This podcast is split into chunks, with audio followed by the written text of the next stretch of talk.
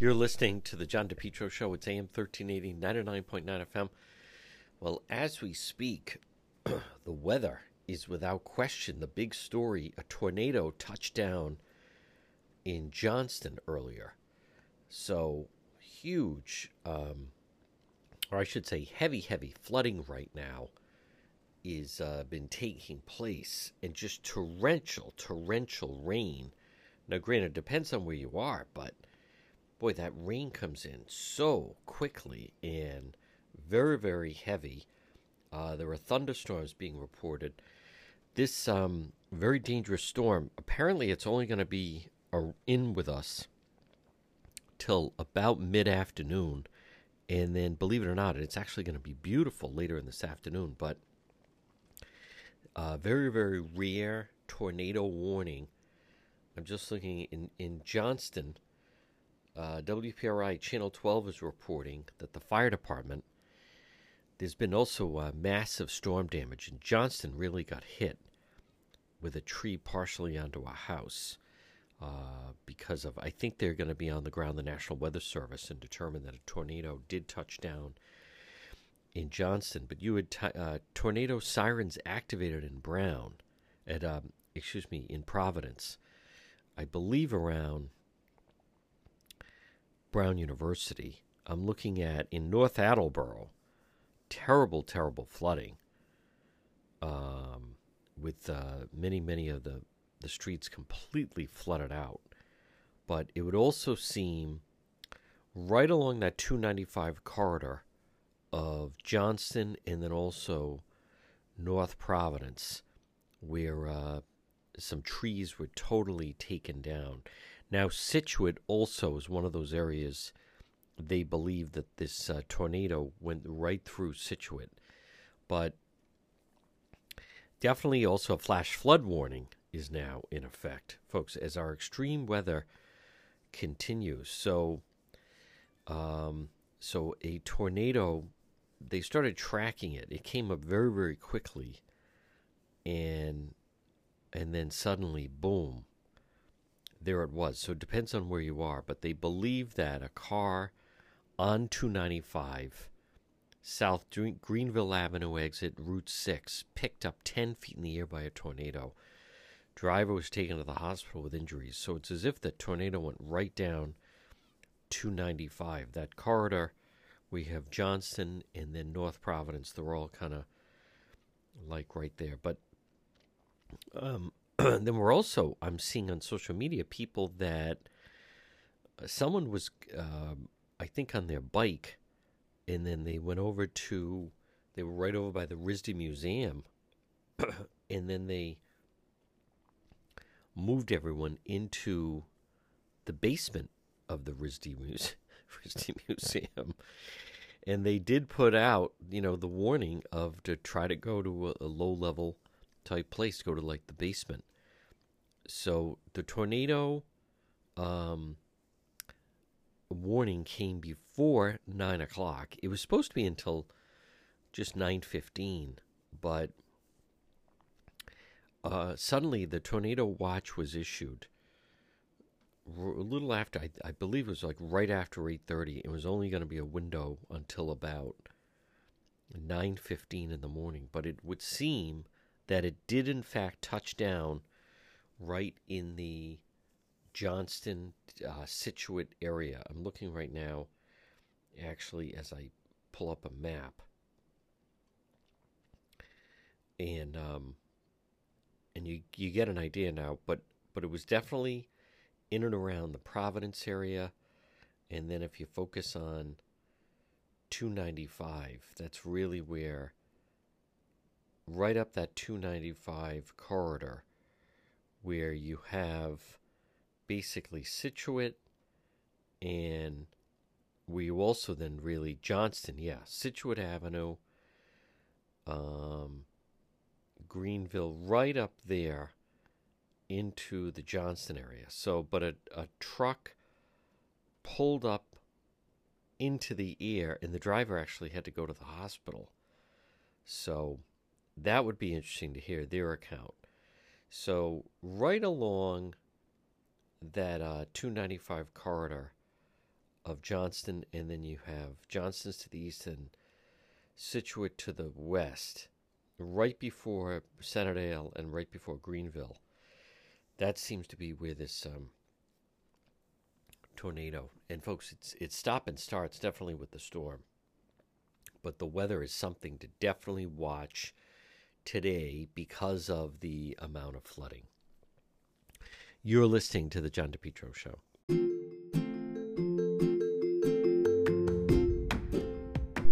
The Cowesett Inn, 226 Cowesett Avenue, West Warwick. Delicious food and drink. They have a great bar area, always a dependable menu. Whether you're going to eat there or take out, a delicious meal is waiting for you at the Cowesett Inn. Look for them online. You can also find them on Facebook. Whether it's lunch, dinner, or drinks in the lounge, always a good time at the Cowesett Inn, 226 Cowesett Avenue in West Warwick.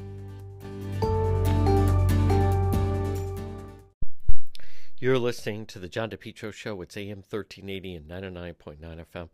Folks, you can always listen online at the website, which is depetro.com. So, former Rhode Island governor, now member of the Biden administration, Commerce Secretary Gina Raimondo was back at the Rhode Island State House, and as the norm would be with her, of course, it comes with some controversy. So, and what's the controversy that we're talking about? A subtle dig at the U.S and a subtle dig at our flag. So now I have it posted um, on Facebook. I will also have this posted on the website, depetro.com. But for those that know about flag etiquette, the U.S. flag is always supposed to be the highest in any time flags are assembled. The U.S. flag is supposed to be the highest flag, the flag of the United States, should be at the center, highest point of the group and number of flags or states. But in the Raimondo portrait that was unveiled, the Rhode Island flag is higher. Let's hear. This is the piece from in Rhode Island Channel 12. for the unveiling of her official gubernatorial portrait. Raimondo tells us she's proud of the work her administration accomplished during her time in office and says she hopes her time leading the state inspires other women to get involved in politics. Raimondo also explained why she chose a unique backdrop for her portrait. I purposely chose to be uh, in front of a Rhode Island beach because I have a love of Rhode Island beaches. Uh, we are the ocean state. And I also, I want people to feel an openness. You know, I want people to know this is the people's house, it's their house, and uh, we have a great state. The artist chosen to paint the portrait was set to receive a $50,000 commission, with a lot of that money coming from private donations. But when you look at the flag and make a point to look at the flag, the Rhode Island flag is is higher. Now, that's not an accident. This is from the school of the Michelle Obama. For the first time in my life, I'm proud of my country. This is a nod to the progressives that uh, it's not the great country that many people think it is. That the Declaration of Independence, our Constitution, was formulated by old white men. This is her way. That's by design. That's not an accident.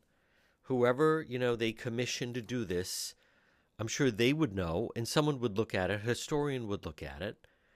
The U.S. flag is always supposed to be higher. No, this was done by design. Notice it's when she talks about openness, the whole thing starts off as she's hoping this motivates. It's it's once again the same thing of her of only the girls could be governor for a day. She hopes that women see this, are inspired. Who cares about the men? And then, as a slap in the face to um, all of our veterans and really our country, purposely has the Rhode Island flag higher in this official portrait than the U.S. flag. And now it's going to be. I'm also curious as to did anyone mention it when they were unveiling this? Uh, why wouldn't other people look at that and say, hey, wait a minute, that's wrong? this would almost like be having it on the wrong side. No, it's it's not wrong. It, it is wrong, but it's by design. Don't think that this was something overlooked. This is her way of a wink and a nod at the progressives, which is we're not the great country that people make us out to be, and we're going to change that.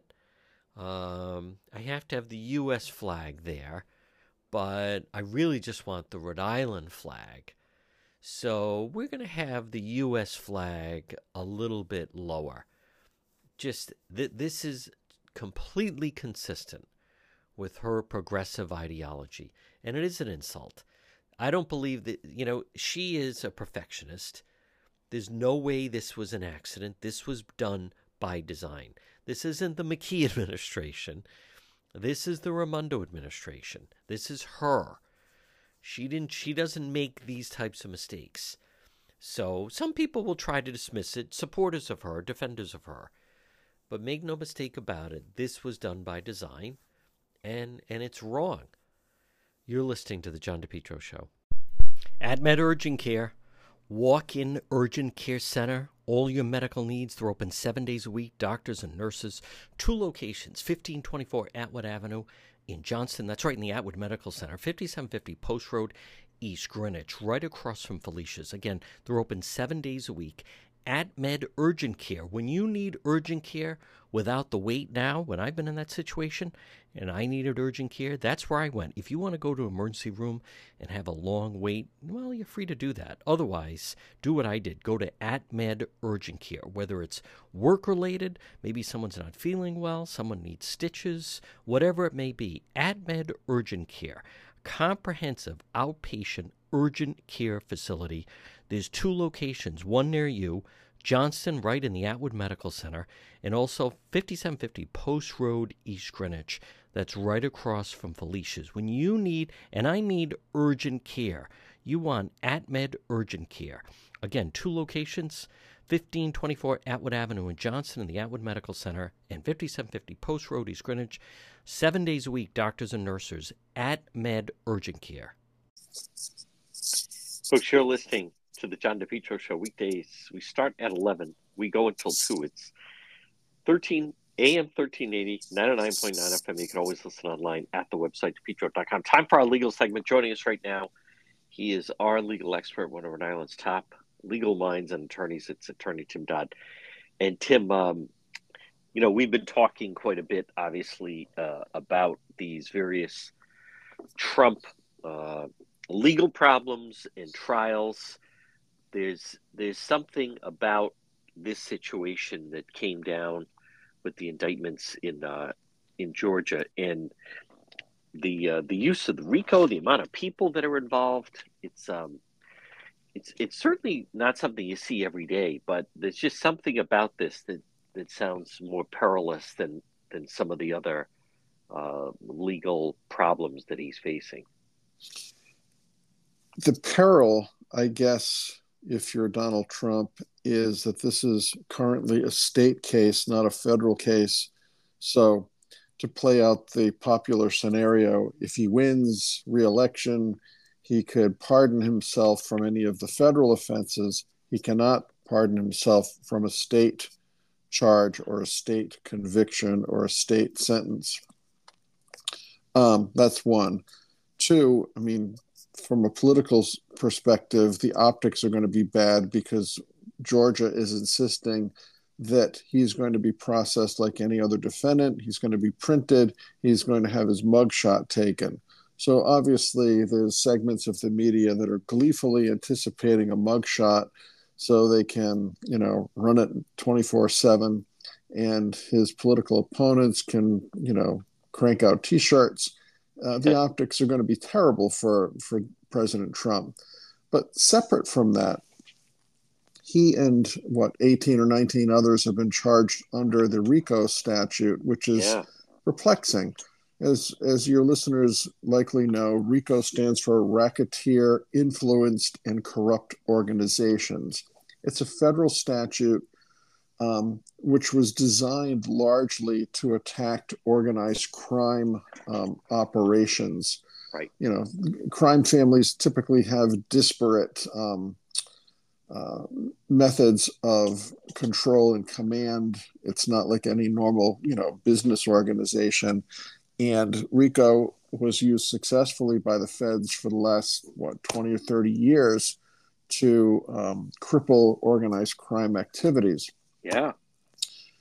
What anything that could have occurred between Donald Trump, his attorneys, his subordinates, it's really hard to to fit the allegations into the RICO sort of framework. It, it's not a natural for this type of prosecution. Um, you're going to have what 18, 19 defendants. This um, uh, district attorney or whatever she's called, Fani Willis, is making public statements. Her intention is to try them all, all defendants together. That's crazy. Yeah. it really is crazy. Now, if the idea is to bog down a case, which if there's 19 defendants plus lawyers plus judges plus jury plus court officers plus media, um, you would it would take the convention center literally right. to try a case like this. Um, a question is asked. There's a witness on the stand. There could be 19 objections. Objection, objection, objection, because everyone's got a record to uh, protect for on behalf of their individual clients. Yep. There'll be that many more motions, that many more briefs, if the idea is to make this such a long, grinding trial that Donald Trump is pinned down and kept off of the campaign trail, um, I guess that's one way to look at it. But it seems to me that this is going to be a very unwieldy prosecution. A couple of other things which are in the legal realm, not the political realm, and I think certainly happens here is the prosecutor Fani Willis. She gets elected. She's yep. this is an elected position, right? And she's up for election in I guess 2024. She's fundraising off of this thing. So is she politically motivated or legally motivated in bringing the charges that she's brought at this particular time? Uh, the timing is, if you're Trump, I guess the worst possible timing. Um, I'm not sure what facts have been developing over the last two years, which were not known. This is a very curious case that's had two, possibly three different grand juries. Now that the case, uh, the, the uh, indictment has been filed, the, Georgia's unique. The case has now been assigned to the newest Superior Court judge. So the media is crowing about the fact, oh, he's a he was a um, Republican appointee. Okay. He was, I believe, appointed, I'm not sure if it was to fill um, the balance of, um, of an unexpired term, but this judge who's going to be handling the Trump case has been a judge since December of 2022. So he's been a judge for eight months. And he also is now up for reelection in 2024. Right judges in, in Georgia are elected. Now, you know, critics can uh, point fingers at the way Rhode Island um, selects its judiciary through the judicial nomination process. You know, um, for certain, um, there's got to be Senate confirmation, Senate vetting, and ultimately um, the governor has to pick and the Senate has to approve. Okay, that's a process that anyone can look at it and say, well, there's flaws in that system. I mean, I practice in all the courts, John, and I, whatever you think of the political um, thumb that might be on the scale of the selection process, at the end of the day, we get pretty good judges. They yeah. really, they really are pretty good judges, as faulty as the process might be. I'm much happier with this system. I would be very concerned if we had elected judges who had to mm. campaign, who had to raise money, who had to stand before voters, and who might have their judicial decisions influenced by the fact they're going to stand election.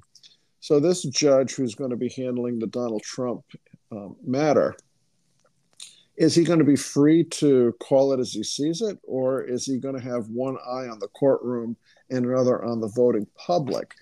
very treacherous for Donald Trump Sure. um,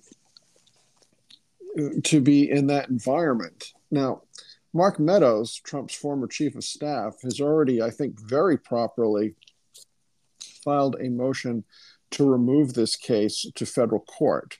I think the federal court would be a much more judicious forum to attempt to have this case tried. It, it wouldn't be in the hands of this elected judge. You know it would be out of the hands of this necessarily this prosecutor and it would be handled by federal prosecutors. Much like in rhode island john um, look at the buddy cianci trial. Exactly. Was, I was going to get back to just uh, Tim Dodd, the element of the RICO case, which it does make it unique because it's you know, and I learned a lot by covering that, but it's it's basically an element of a of a criminal enterprise. If if you know three or four guys decide they're going to get together rob a bank, you know that that's that's one thing. But what they're basically alleging is when it is, or you know, all the efforts are done, and there's a, an actual chain of command, much like you know the mob boss that instructs uh, quote like a soldier to go down somewhere and take care of someone. The mob boss isn't on the scene, but he's instructing his underlings to commit the crimes. I think that's the unique part about this that they're it's not like someone's going to say no if they work for the person and the person's instructing them to you know carry out the act right and in, in the cianci matter yes. um, buddy was an elected official and his subordinates like Frank Corrente and David Ead and all these other players were all employed by the city. So they were all allegedly acting in their official capacity. Mark Meadows is saying, Look, I was the chief of staff. Whatever I did was in the capacity as my job as chief of staff. Donald Trump could say, Actions that I took were in my capacity as president. Now, the question will be Did he take these actions as president or as a political candidate. That, that gets to be a bit tricky, but I think a lot of these defendants could be properly trying to remove their case to federal court. Let's assume it did get removed to federal court, which is the more appropriate forum for a RICO prosecution. I guess if it's now a federal case, and I'm not that familiar with Georgia law, but if it's now a federal prosecution, federally tried in a federal court with a federal judge or federal prosecutors, would an adverse result be something Trump could pardon himself for? Right. The substantive law would be Georgia law, but the, the rules in the trial would be potentially federal. I would see that as a likely play that all, most, if not all, of these defendants might make down the line for uh, Fani Willis to, to boldly state she's going to try this case in uh, March of 2024 is preposterous. Even if there was no political overlay, and even if there wasn't the suspicion that this all these prosecutions are timed to interfere with the Republican primary season, even if you took all that away and the defendants here were just guys and not political guys and not national figures, the prosecution has had two and a half years to put this case in front of the uh, grand jury two times to look at all the documents, listen to all the tapes, listen to all the conversations, um, all the witness statements. For a prosecution like this, and for the defense, excuse me, to have what, maybe six months to get tuned up and to review all the massive amount of uh, material here and to you know, delve into the unique um, legal theories that this case presents, it would be grossly unfair to Trump and any of the other defendants to have to try this case in March. This is unheard of that a case of this complexity would be pushed on such a fast track for apparently no other reason than to get the case tried and maybe get a guilty verdict before the general election. Uh, there's no other good reason for it. This is not a case that should be tried in six months. This is a case, usually the pretrial discovery and preparation and the various motions that would be made uh, could take a year, could take a year and a half easily. So, you know, it, it's just implausible that this case could be brought in front of a jury this quickly. Folks, quick break. Much more ahead. Legal expert attorney Tim Dodd right here on the John DePetro Show. Propane Plus. Call them today. Heating and cooling in Rhode Island, 401 885 4209 in Massachusetts, 508 252 3359 for Propane Plus. Three generations you can always depend on Propane Plus for all your heating and cooling. Call them today, 401 885 4209. Three generations, they're available 24 7 for service and delivery, and they're going to serve you for a very long time. They have a great user friendly website.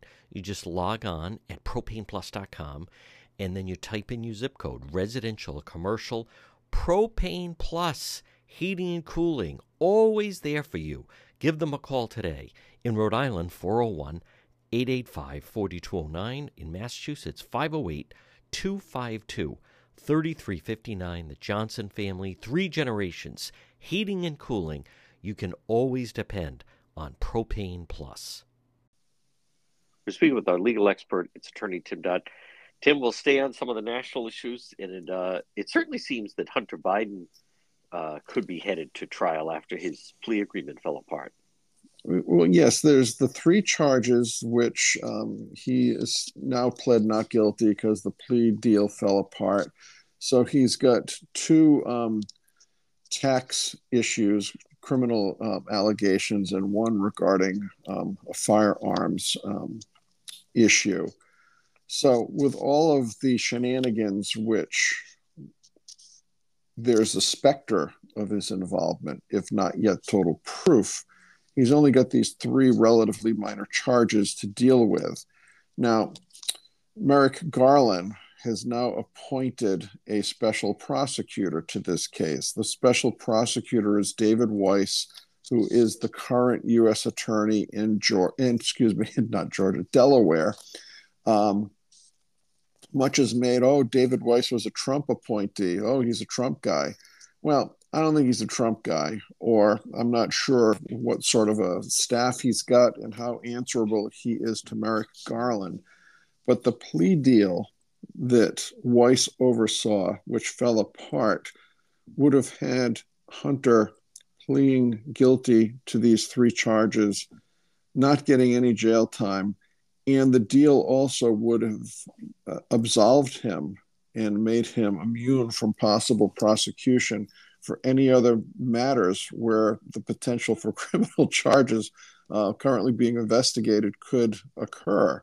So for Hunter, this was the deal of the century. Um, I guess fortunately, the judge who would, would have been the sentencing judge started to ask for more information and both the prosecution and the defense had to fess up that there was more to this deal proposed plea deal than anyone had any knowledge and the judge wouldn't go for it so now david weiss the same guy who brokers a deal that would have um, um, immunized hunter from prosecution for anything but these three relatively minor charges now he's going to be the tiger that's going to go investigate hunter further regarding any of the um, allegations regarding money laundering and influence peddling vis a vis his father. This is the same guy who's blown statute of limitations on other potential criminal charges, the same guy who seemed uninterested in really going through Hunter's laptop, which was in the possession of the feds for what, years before anything happened. Um, he doesn't seem to be a very zealous prosecutor in going after Hunter in the same way that uh, Jack Smith has been zealously, beyond zealously, going after Donald Trump, rightly or wrongly. So, the appointment of this special counsel, in my view, is putting a weak special counsel in charge of this process. Um, he doesn't seem like a very um, enthused choice to really dig in to see what what's there with Hunter. And his appointment may well hinder Congress's investigation of Hunter Biden um, in making it more difficult for Congress to get material that now the feds are going to say we can't release this material because it's part of our investigation. So I, I, I think that this appointment is nothing that um, Hunter Biden should be afraid of. I think he's smiling today. Folks, we speak with our legal expert. It's attorney Tim Dodd. Tim, closer to home, uh, attorney uh, Peter Leach seemingly has uh, run into some problems, but I believe there's a, a plea change, and I believe the information we have that that um, he's going to, you know, plead guilty and take responsibility for some of his acts. But what, what can you tell us about attorney Peter Leach case? Well, it's it's an unfortunate situation. You know, anytime a lawyer gets jammed up like this, it reflects poorly on the profession. But yep. these are thankfully rare occasions where these types of things occur. Um, there's another lawyer just to compare who got jammed up for I think he stole thirty-five thousand dollars from an estate. Right. He's been disbarred. He's acknowledged, you know, his guilt. Um, I'm not. I didn't know that guy. Um, didn't know what his practice was. He seemed to, to acknowledge in the media that he didn't have a particularly successful practice. He did a lot of cases pro bono, meaning for free, um, but, which is very admirable. But I don't think he would be in the um, upper echelon of successful lawyers, with all due respect. Peter Leach, on the other hand, was a very good lawyer. I mean, he did some bad things here, but he's a very smart, very competent, very skilled lawyer. He had a very successful personal injury practice. He handled a lot of big cases. He got a lot of big money settlements. But I think that the lifestyle that he wished for himself yeah. and the expenses that he was incurring outpaced his ability to earn fees from his legal practice. So, as attorneys have done from time to time, you start to potentially dip into your client's account, which is completely wrong. There's allegations that he might have signed his client's name to settlement checks, which is entirely wrong. Um, there's allegations that money that he took from clients and didn't let clients know that their cases had settled, he took the money and thereafter did not report it as income. So that creates IRS problems. So he's got problems with the money he took from clients. He's got problems with the IRS because he underreported his income, because obviously he wasn't reporting the income that he took, which was otherwise rightfully for his clients. This case has been ongoing since I believe perhaps 2019, 2020. Yeah. Right. Um, it's been very quiet. I mean, we all as lawyers knew that something was up with him. He has been suspended since, I believe, 2019 from the practice of law. In this apparent plea deal, he's acknowledged, admitted guilt. Um, in the federal system where this case lies, taking responsibility, acknowledging guilt, you know, there's a restitution component, not making the government go through a trial um, accepting responsibility are all factors when it comes to sentencing, which are, if you will, mitigating factors, which will lessen whatever potential um, jail time he might be um, exposed to. In a case like this, could this be a potential jail case? Sure. Um, can I predict what kind of time he might get? It's hard to predict because we yet don't yet know what has been worked out in terms of this uh, plea bargain. It's certainly worthy of jail, but potentially his cooperation, his potential, I'm not sure if he's made restitution, could be mitigating factors that save him from jail altogether or at least potentially would shorten any exposure he has to actually serve time in jail. But, you know, his life has been um, upended. ruined, upended, yeah. you know, whatever you want to say. And, you know, he sometimes guys get jammed up for different reasons drugs, alcohol, gambling. Uh, I'm not sure if any of that was part of Peter's situation. Um, I know that he lived large, um, and um, one would have thought that he was certainly earning the fees to support his large lifestyle, and apparently sure. that was some Not in some case. portions true, and in some portions an illusion that was bankrolled with clients' money, and that's the yeah. sad reality. Folks, quick break. Much more ahead. Legal expert attorney Tim Dodd, right here on the John DePetro Show. Falcon Pest Services, when you have a pest problem, give them a call serving Rhode Island and southeastern Mass, 401 739 1322. Falcon Pest Services, residential or commercial, whether it is for maybe you have some kind of a termite problem, bed bugs, ants, roaches. Listen, a mice problem. Mice can be problematic. Rats, mosquitoes, many other pests. Falcon Pest Services, serving Rhode Island and Massachusetts, all different types of programs, multifamily housing, condos, apartments, single family homes, restaurants, office buildings, highly trained, experienced pest control technicians. Maybe it's once a year. Maybe it's a one time treatment, monthly service, quarterly, or year round protection. You can depend. Falcon Pest Services. Call them today for a free quote 401 739 1322. Get your yard sprayed, get rid of those mosquitoes. Falcon Pest Services. Call today 401 739 1322. Falcon Pest Services. You can also find them on Facebook.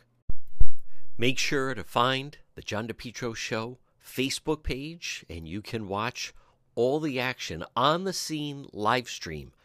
Follow it all, real time, live stream. Just follow John DePetro Show right there on the Facebook page.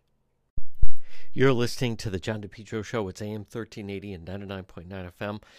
Well, the clock is ticking as far as the primary CD1, that congressional seat that Cicilline left. Now, there are some more debates uh, coming up. As a matter of fact, the televised Channel 10 and Channel 12. But last night they were at Roger Williams University, and Channel 10 did a brief piece on it. I heard they had, I didn't see it, I heard they had some technical problems with it. But let's just hear the uh, Channel 10 piece. Tonight, the Democratic candidates for Rhode Island's first congressional district met in a sometimes fiery debate. 10 of the 12 Democrats vying for David Cicilline's seat squared off at Roger Williams University with just a couple of weeks to go before the primaries. And the night team's Leanna Falk is live in Providence to break it all down. Leanna? Yeah, Patrice, Dan, the candidates weighed in on everything from education to the environment and even some recent campaign controversies as they try to secure chunks of support in a very crowded field of Democrats. Thursday's first congressional district debate often saw broad agreement among 10 of the 12 contenders. While most Democrats largely agreed not to disagree with many of David Cicilline's policy choices, Walter Berbrick, a former U.S. Navy officer, called the former congressman's view on defense spending into question. I think we can spend smarter, uh, not bigger. Uh, and I probably been one. Uh, I would have been one of two two Democrats that would have voted against the NDAA. And Representative Stephen Casey pushing back on the now Rhode Island Foundation CEO's policy on gun control. I think banning all the weapons uh, is not the answer to the problems that we have here. And in a primary this competitive, candidates held back no punches. Lieutenant Governor Sabina Matos and former state representative Aaron Regunberg were targets for their recent campaign controversies. It's another thing to have actually dead people sign the forms. That's actually forgery and fraud. Someone could have signed my papers intentionally to, to damage my campaign. When asked if she took responsibility for the signature submitted on her behalf, she did, reiterating she had more than enough to qualify. There was no coordination. Like many people, you can't control what your in-laws do. Regunberg slammed by his rivals over a $125,000 family-funded super PAC donation. Do you, with all due respect, denounce the super PAC spending? I condemn the whole system of outside spending. I'm, I'm, I'm asking a very. Can I finish? I'm asking Can I a very. On education, Stephanie Beauté says she would forgive student loans in their entirety. I think that was part of the Biden's campaign promise, and so he has the authority to do so, and he does need to do so. Senator Quezada agreed, but only up to $10,000. The uh, grant to huge big company, why we cannot do it to students? Then I do agree, 10,000 would be okay. As for climate, candidates echoed similar sentiments but differed on how to narrowly address the crisis. Investments in solar to uh, clean school buses to uh, environmental justice grants. We need to make sure that the Inflation Reduction Act, like no left behind the uh, communities that are more affected by climate change. So that is what I would uh, bring to the table. Allen Waters and Spencer Dickinson were not asked to participate in this debate because they didn't meet the criteria. The special election is scheduled for November 11th. Live in Providence, Leanna Falk, NBC 10 News 19. Right, but the primary is September 5th. Now, first of all, it's a joke having all these people on stage. It is. And I don't know what type of criteria they were using that would eliminate those two individuals. Um, several of them don't. I found the Matos, lieutenant governor. First, she says she takes responsibility. Then she pivots and says maybe someone signed it by design to damage her campaign. So now she has a conspiracy going that it was purposely done. That's not what happened. Um, she hired people. They were people that worked for Governor McKee.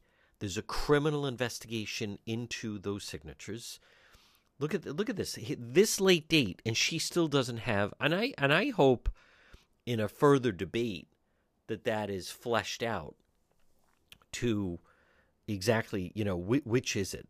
Do you take responsibility, or are you saying there's some conspiracy that came about where there's someone purposely doing that, that which is totally ridiculous?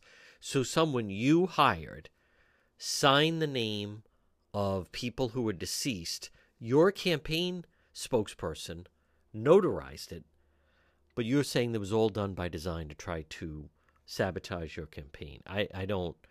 That's pathetic. Um, she can't even come up with a real theory.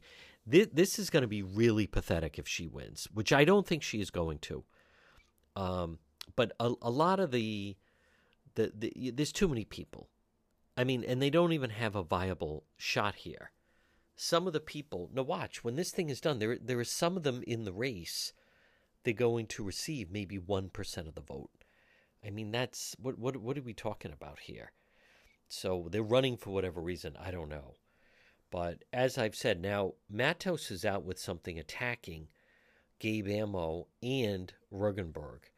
so it would seem that she sees those two as her biggest competitors with her polling some polling should have been done to narrow the field. Um, you you don't the, the, all these people on stage in half of them don't even have a shot. Like what? Why are you having someone on the stage in a debate who's going to like finish eighth? It it it, it should be narrowed because then otherwise you're not really getting anything. And some of the people that are dominating are people that don't even have a legitimate shot. So this this should have been done more to narrow the field with the criteria, and the two front runners remain Regunberg and Matos. I st- I still think it's been one of those two. I'm sticking with. I I still believe Regunberg. He's had people vote for him. I mean, when you he lost in 2018, as I've said, there's no one really going after his vote. If you're a supporter of his, there's really no one else that you're saying, well, on second thought, I'm going to go for this person. So, but this is one of those situations. You you shouldn't they shouldn't have all these people, and I, I I'm anxious to see what this is like when it's a televised debate. This number of people on the stage, they really need to cut it off um, and some of the individuals, I also I don't understand why they're just running for Congress when they should just run for a regular seat. Folks, you're listening to the John DePetro Show. Get your driveway paved. J. Perry Paving. Letter J. J. Perry Paving. High quality, fair pricing, exceptional service. Over 25 years experience, specialized commercial paving, residential paving, seal coating Call for a free estimate today, 401 732 1730. J. Perry Paving. Hey, learn about the benefits of asphalt paving, whether it's a brand new paving project or a cracked driveway. It's affordable, smooth, safe to drive on, aesthetically appealing. Asphalt can be recycled, reused. J. Perry Paving, a licensed and insured contracting company committed to meeting your needs, no matter how big how small? Contact them today for a free quote 401 732 1730. What a difference it makes for your driveway, for your business, parking lot. J, letter J, J Perry Paving, 401 732 1730. Online at perrypaving.com and look for them on Facebook.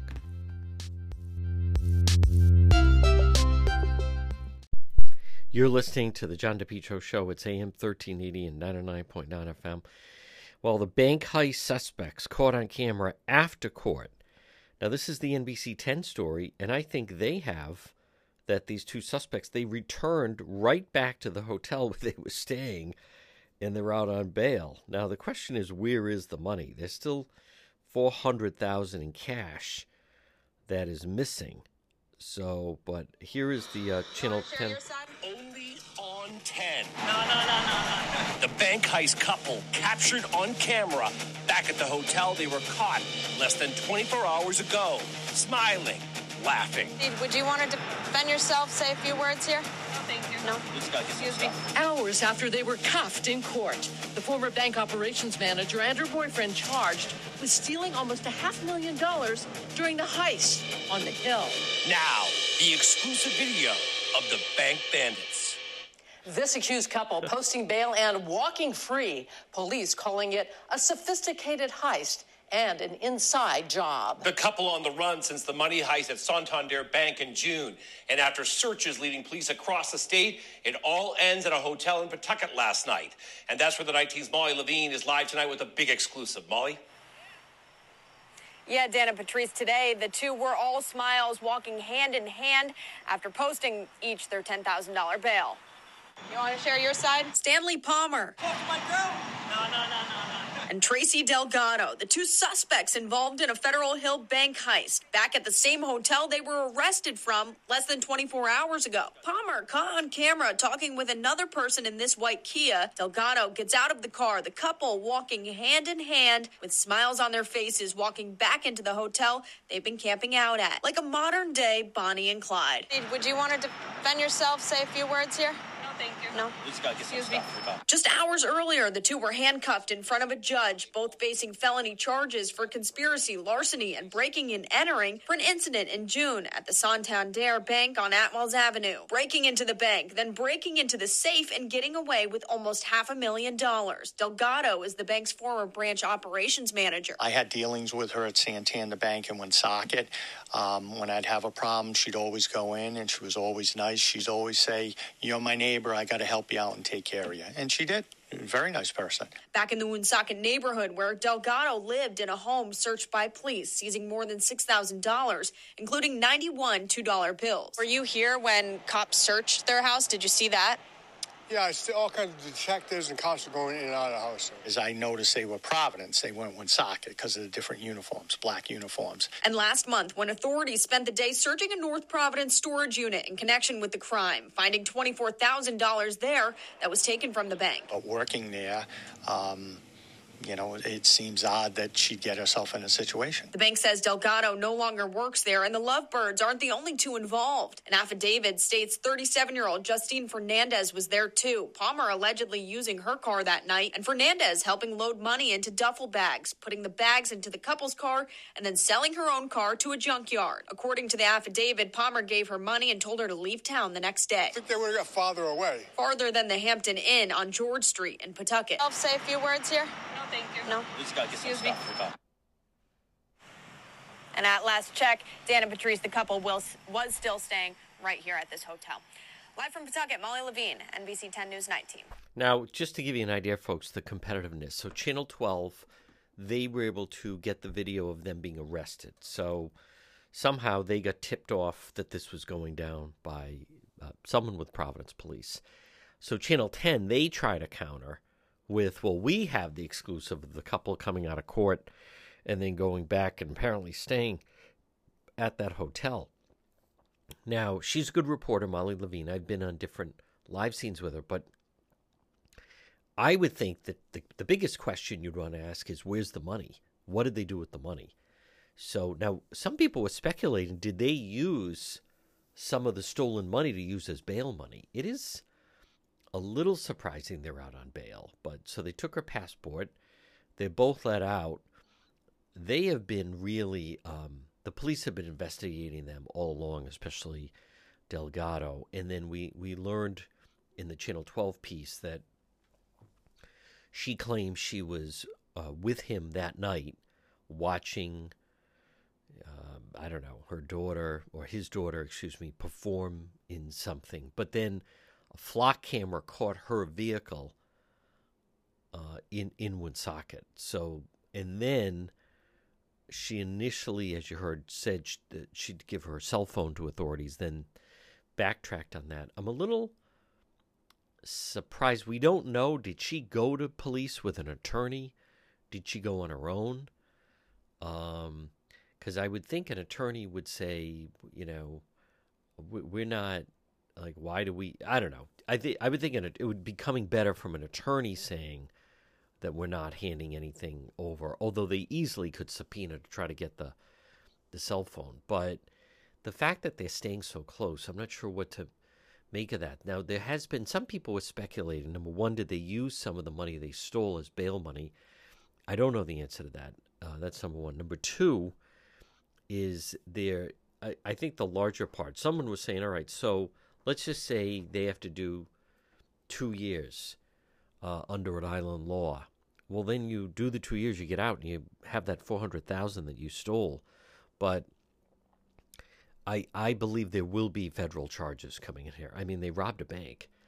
Um, that part, the the the part that they had down was somehow she got the code that the janitor had to go in and out of the bank, and then she knew that the timer wasn't set on the vault because normally the timer would be set in the overnight. It wasn't set. I think they also learned she knew there'd be a lot of cash in the, the bank that night.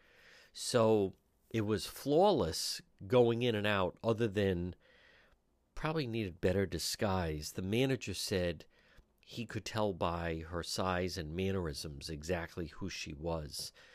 I, I'm I'm not going to claim to to uh, you know be a criminal mastermind, but almost needed something to maybe throw off her, maybe somehow give her more height, make her seem taller, whatever it is. So the two of them go in, and then immediately after that is when the thing starts falling apart. I think it's interesting that they definitely knew they had the two of them, but then the the third was the one that they came into. She knew the boyfriend, this third, who the cars they used, and then she got arrested and then been picked up since July. So I got to think that um, they were, you know, she was on their radar, the third party, and I think they found they gave her twenty five thousand for it. You would think, right? If there's five hundred thousand, you would think you know she should have been getting a cut of at least one hundred thousand, unless she did, and they just haven't recovered that money yet. So that was the Channel 10 version of the Federal Hill Heist. Folks, you're listening to The John DePetro Show. Remember to follow The John DePetro Show on YouTube. It's John DePetro Show on YouTube. Subscribe, which means you get notified whenever we post new videos. You find original content, video you can't find anywhere else. Subscribe today. It's free. It's the YouTube channel of The John DePetro Show.